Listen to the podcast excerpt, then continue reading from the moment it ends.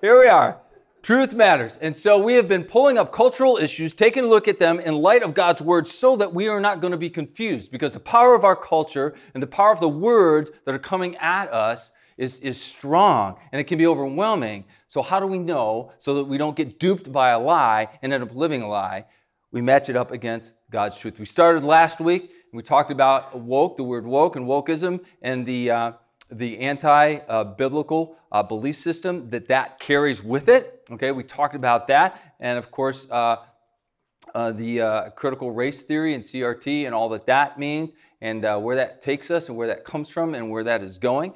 And so, we're going to review that real quick, and then we're going to dive into some things that I think are going to be really important and really help for us moving forward in the conversations that you have in, in your workplace and in schools and things like that. We need to know what the Bible says about some of these things. Just as a, a quick review, as we found out last week, that woke uh, tells us that uh, the biggest issue that we have in our country is that we as white people are racist. Okay, we are inherently racist. That is our biggest sin. That is what woke teaches. Again, critical race theory, which is the belief system of woke, so to speak, and wokeness, teaches that that is our biggest issue. Our biggest issue is not the color of our skin, according to God's word, it's the condition of our heart. Okay? Mark 7 21, have it written up there for you. It says, For it is from within, out of a person's heart, that evil thoughts come. So, our biggest issue, the woke uh, and critical race theory tells us that it is our whiteness, as they have redefined white to mean white supremacy. We talked about that last week. And so, our issue, our sin, is that we are, as white people, we are the oppressors. Remember, critical race theory teaches that all of societal life, life in which we experience, in which we live, is structured along racial power dynamics, which means that we as white people, we promote this system, we promote this structure because we benefit from it, because we are the oppressors. Okay, that is what that teaches. And against God's word tells us something totally different that you know what, it's not about the color of our skin, whatever color skin that happens to be, it happens to be, it's about the condition of our heart.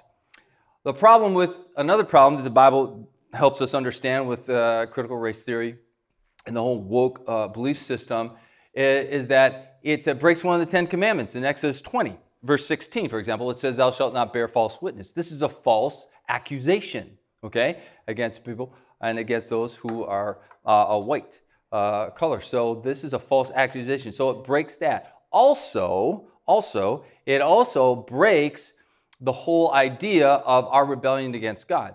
Because woke teaches and critical race theory teaches that the biggest sin and our biggest issue and our biggest problem is our, our racism, which is our sin against man. So it makes sin against man bigger deal than sin against God.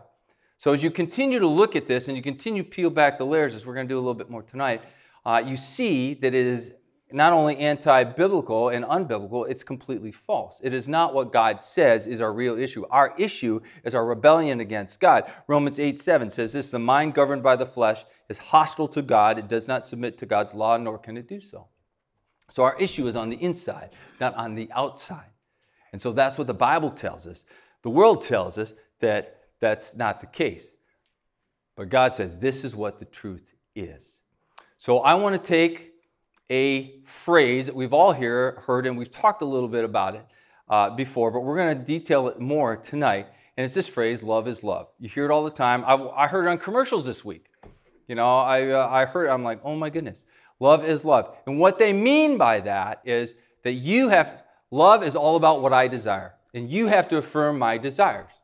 Okay, they redefine love uh, by saying that well, however I perceive love to be, then that is what love is for me. And you and your responsibility is to affirm that desire. And if you don't do that, then you're unloving. Then you're unloving. When you start to redefine terms, especially like the term love, when you redefine that to mean whatever you want, man, that, that opens it up to the most horrific things possible. Over and against all that, God says in 1 John 4 8 that I am love. It says, God is love. 1 John 4 8. God is not only the source of love, He's the definition of love. Okay? And that's important to understand that we have a standard of that, of what love really is. And God tells us this. And I want us to look at that phrase through the lens of marriage and family, okay? Because that's coming under heavy, heavy, heavy attack. uh, in our culture. So when God is love, that means, again, God is a source and also the definition of love. And He is also the one who tells us, because He is love, He tells us in a loving way, in the most loving way possible, what is best for us in terms of marriage and family and sex and gender. And again, we've talked about these things in the past two weeks, but I want to look at that through the lens of marriage and family. All right? God's plan for marriage is one man, one woman. There's only two genders. We talked about that. There's not ultimate genders, not there's not trans, it's not fluid. There's two genders, one man, one woman, all right? And God's plan for marriage, one man, one woman in a covenant marriage relationship, committed covenant relationship. That is God's plan. That's what he tells us is true and that is what he wants. And here's the thing. That is not just important on its own. It is important because it is a reflection of a much bigger reality that God wants us to understand, and it's found right here in front of you in Ephesians chapter 5. Please follow along as I read, starting in verse 22 going to read through verse 33. It says, Wives, submit to your husbands as to the Lord, for the husband is the head of the wife, as Christ is the head of the church, his body, of which he is the Savior. Now, as the church submits to Christ, so also wives should submit to their husbands in everything. Husbands, love your wives, just as Christ loved the church and gave himself up for her, to make her holy, cleansing her by the washing with water through the word, and to present her to himself as a radiant church without stain or wrinkle or any other blemish, but holy and blameless. In the same way, husbands ought to love their wives as their own bodies. He who loves his wife loves himself. After all, no one ever hated his own body, but he feeds and cares for it just as his own body, and just as Christ does the church. For we are members of his body. For this reason, a man will leave his father and mother and be united to his wife, and the two will become one flesh. This is a profound mystery, but I am talking about Christ and the church. However, each one of you also must love his wife as he loves himself, and the wife must respect her husband. The reality of marriage that it pictures is Jesus Christ's relationship with the church, and that is every single believer. If you're here and you're a Christian, you've invited Christ into your life, you turn from your sin, place your faith in Jesus Christ, you are a part of what the Bible calls the church. Not a church, but the church, which is made up of all Christians. Right? And Jesus Christ is the head of that church. And he's saying, and uh, through the Apostle Paul, the Holy Spirit is telling us, God the Holy Spirit is telling us that marriage is a reflection of that, which helps us understand why Satan wants to blow marriage up. Because it is a reflection of something very precious and an understanding that we can get when we realize that Jesus is the head of his church. Marriage is a reflection of that kind of intimacy, that we can have that kind of a relationship with Christ. It's amazing. It's incredible. It's unlike any other religion, any other belief system on the planet.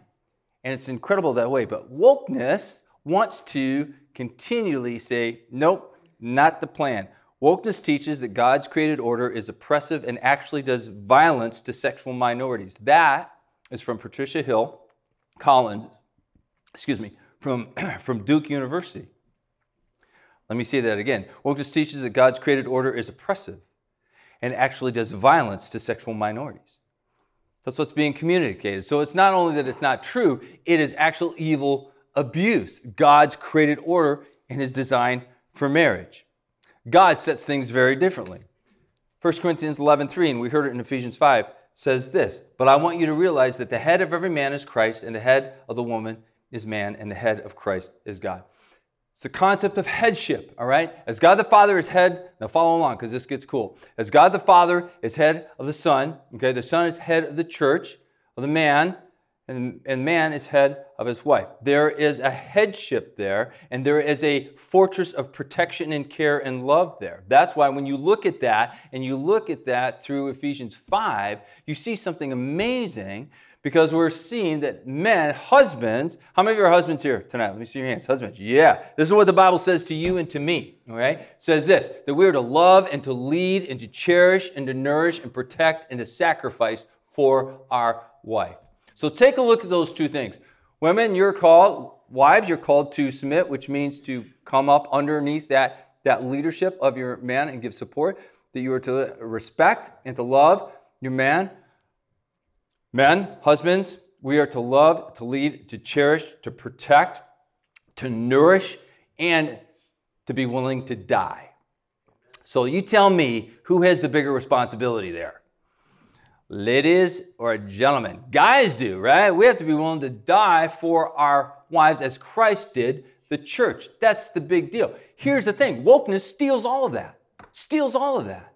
All right? Wives, you should be mad about this, ladies, because it steals from you what God wants your husband to give to you. All right? And men, you should be mad about it because it steals from you the opportunity to give to your wife what God wants us to give to our wives. Again, wokeness reframes the whole conversation, says that love is love, which means, again, there is no design, there is no God designed, God ordained order. There's only my personal path. I follow my heart. You affirm what I say is love and what I think is loving and what I need. And if you don't, you're not only unloving, you're racist. uh, Black Lives Matter, BLM, the woke, massive woke social movement pushes this aggressively against the family. In fact, let me give you a quote from, don't listen, don't believe me, let me give you a quote from, uh, from their website. Says this quote, we disrupt the Western prescribed nuclear family structure requirement. We don't need to even go any farther. I will in just a second. We don't need to go beyond that. It says we disrupt the Western prescribed nuclear, we, dis- we disrupt the nuclear family. They want to blow up marriages and families, husband, wife, kids. They want to blow that up. And they say it's Western prescribed. It's not, it's God prescribed. Okay? It doesn't come from the West, it comes from God. I continue. We are committed, they say, we are committed to doing the work required to dismantle cisgender privilege and uplift black trans folk, transgender. You can get uh, pick your pick your gender. They believe it's fluid. We are committed to embracing and making space for trans brothers and sisters to participate and lead. We are committed to fostering a queer affirming network. That is from the website. That is what is driving them. So when you see Black Lives Matter, that's what's going on here. When you see it on a T-shirt, you see it on you know NBA floors. That's that's what is being promoted here. That's what the culture is telling us. This is what is real. This is what is true. God says something very different, and we understand that because God is love. He says this is what is love.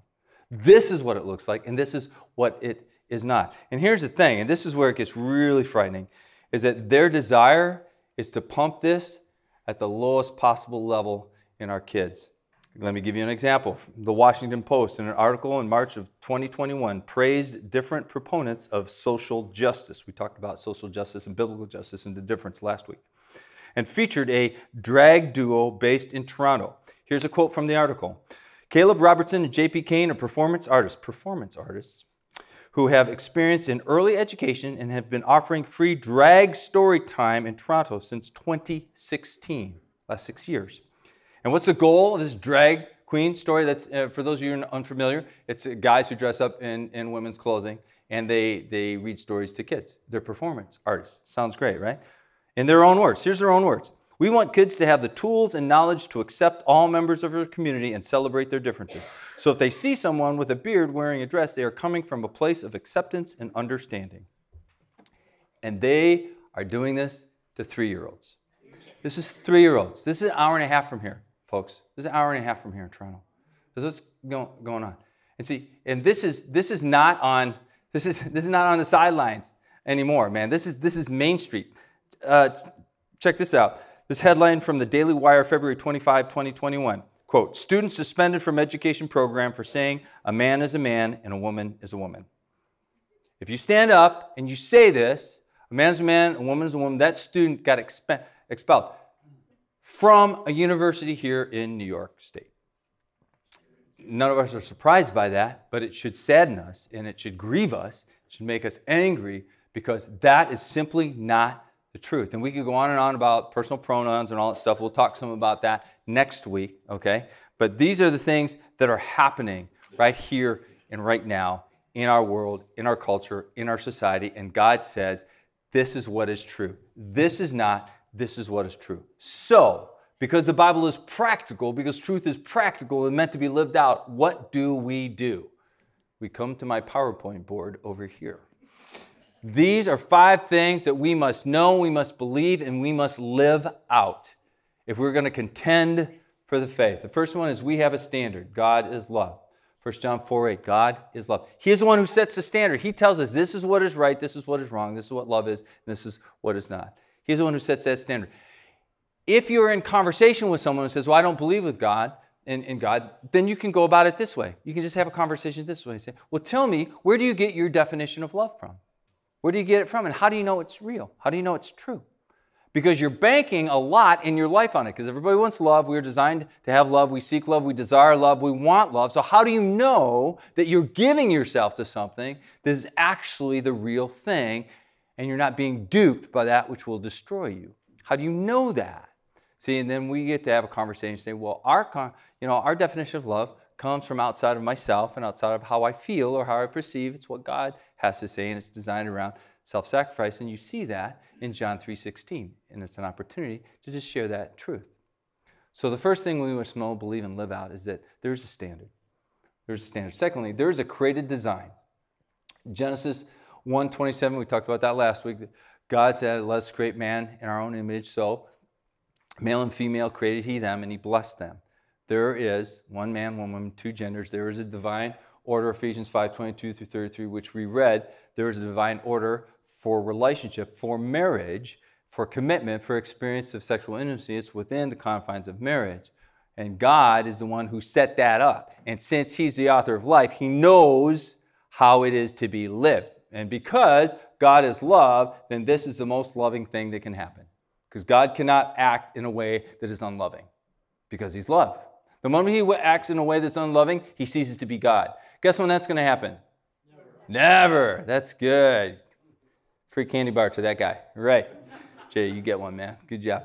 Yes. So this is the most loving thing that can possibly happen because God is love. So when he speaks of this divine order, it's because he loves us. He's not trying to rip us off like Satan wants us to believe, right? That's how he did at the very beginning with Eve, he gives it to us because it's true. Three, to go against God's design is to sin and to bring judgment on yourself. Nobody wants to talk about that, but that's the reality. Choices carry consequences. Let me read the scriptures for you Romans 1.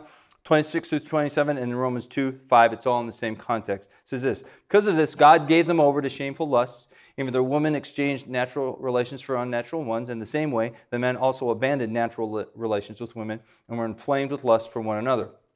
Men committed shameful acts with other men and received in themselves the due penalty for their error. Verse 5. But because of your stubbornness and your unrepentant hearts, you are storing up wrath against yourself for the day of God's wrath when his righteous judgment will be revealed. There are consequences, and God tells us the truth because he loves us. He wants us to know the truth. If we choose to go against his design, it is sin, and there are consequences our, our judgment. Galatians, again, Galatians 6, verses 7 and 8 says, You don't mock God. You don't make a fool out of God. What a man sows, he will reap. The one who sows to please the sinful nature will reap destruction. It is a guarantee.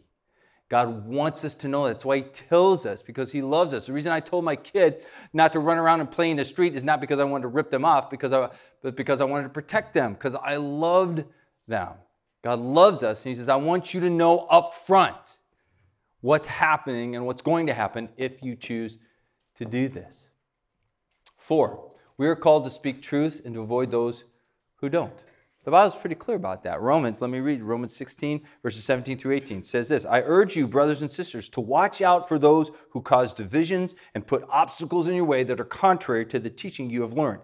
Keep away from them, for such people are not serving our Lord Christ, but their own appetites. By smooth talk and flattery, they deceive the minds of naive people. Proverbs 13 20. He who walks with wise grows wise, but a companion of fools, a person who says, I don't need God in my life, suffers harm. Not might suffer harm, not could, will suffer harm. That's why it says, listen, I don't want you to lock arms with folks that are running down this path. I don't want you to say, yeah, I'm going to listen to what you have to say on a regular basis. It says, no, avoid these people avoid them. You draw a line in the sand and say, listen, I'm going to stay over here. You can come over here all day long, but I'm not going over there. I'm not going over there.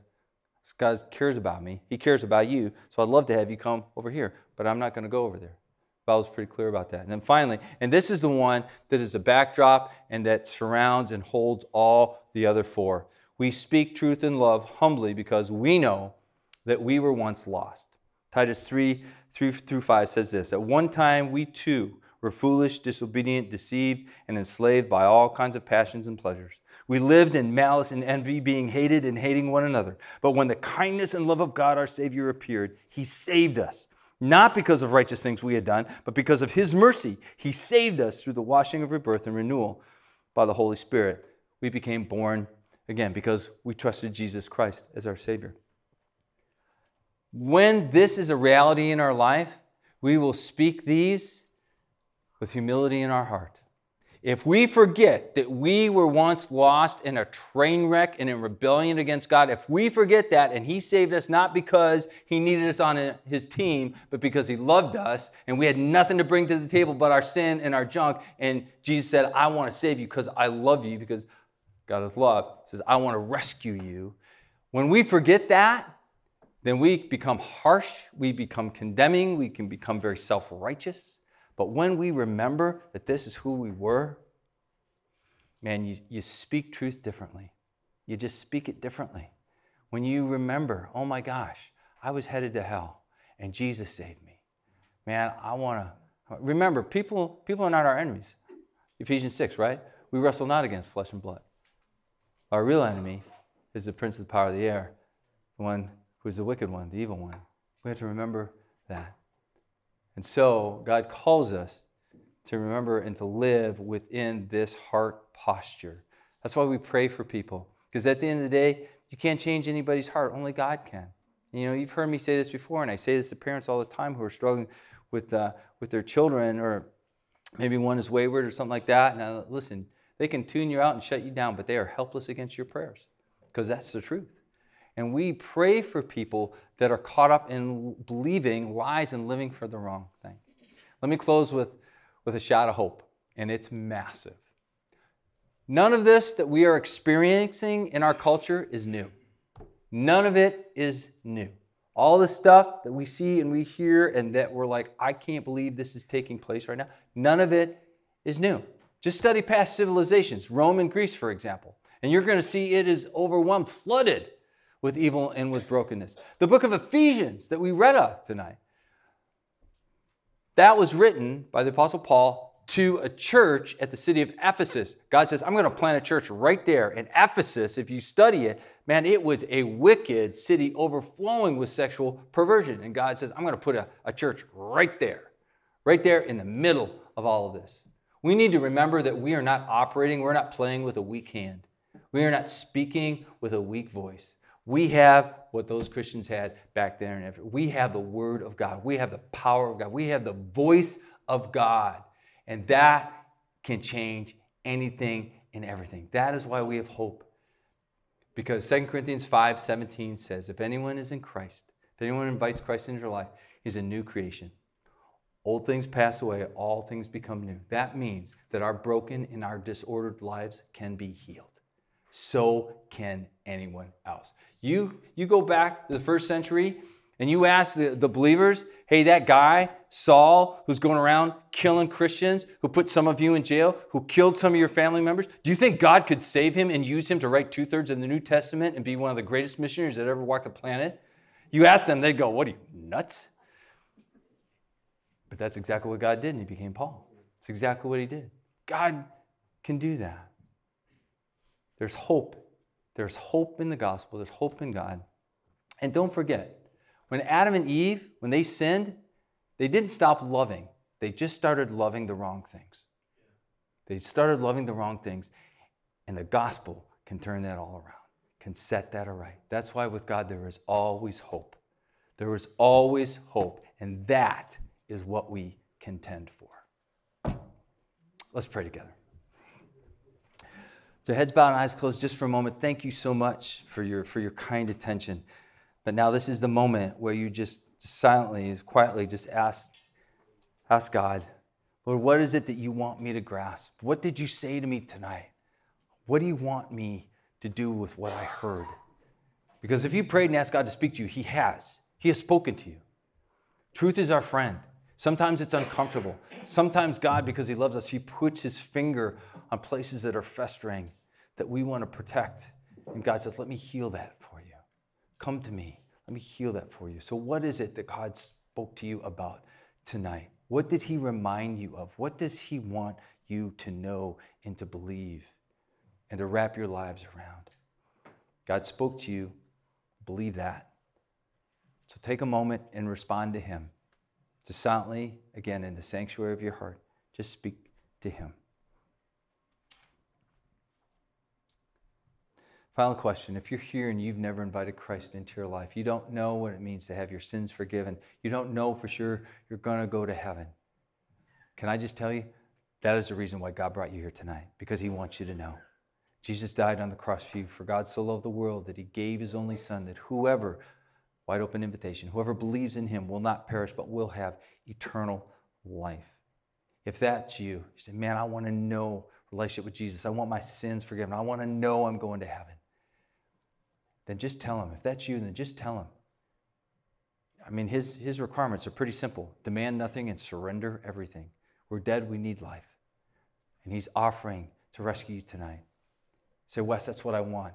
Then, here, let me help you. Let me give you some words. Just pray this prayer, not out loud, in your heart. Mean the words as your own, because it's a word, it's a prayer of commitment saying, God, I'm giving everything to you. Just silently, just if, if you want to know you're going to heaven, have a relationship with Jesus, you want that, man. You want him then just pray this prayer silently in your heart, meaning it as your own. Just say this Dear Jesus, I know I'm a sinner. I know I can't save myself. I believe you died for me, that you have eternal life to give me, a home in heaven, a relationship with you. I want that. And so right now, I turn from my sin. I repent. I don't want that anymore. I turn to you. I need you. Come into my life. Save me. I believe in you. I'm all yours.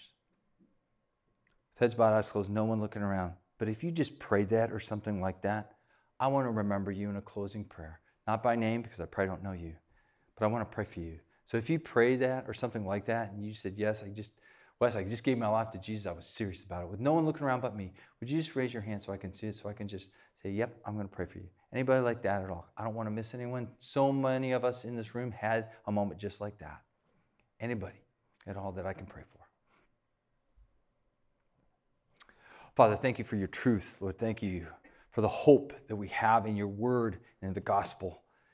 And Lord, help us to live it out this week. Lord, help us to be reminded that you are with us. You are the power of God. You are the king of the universe.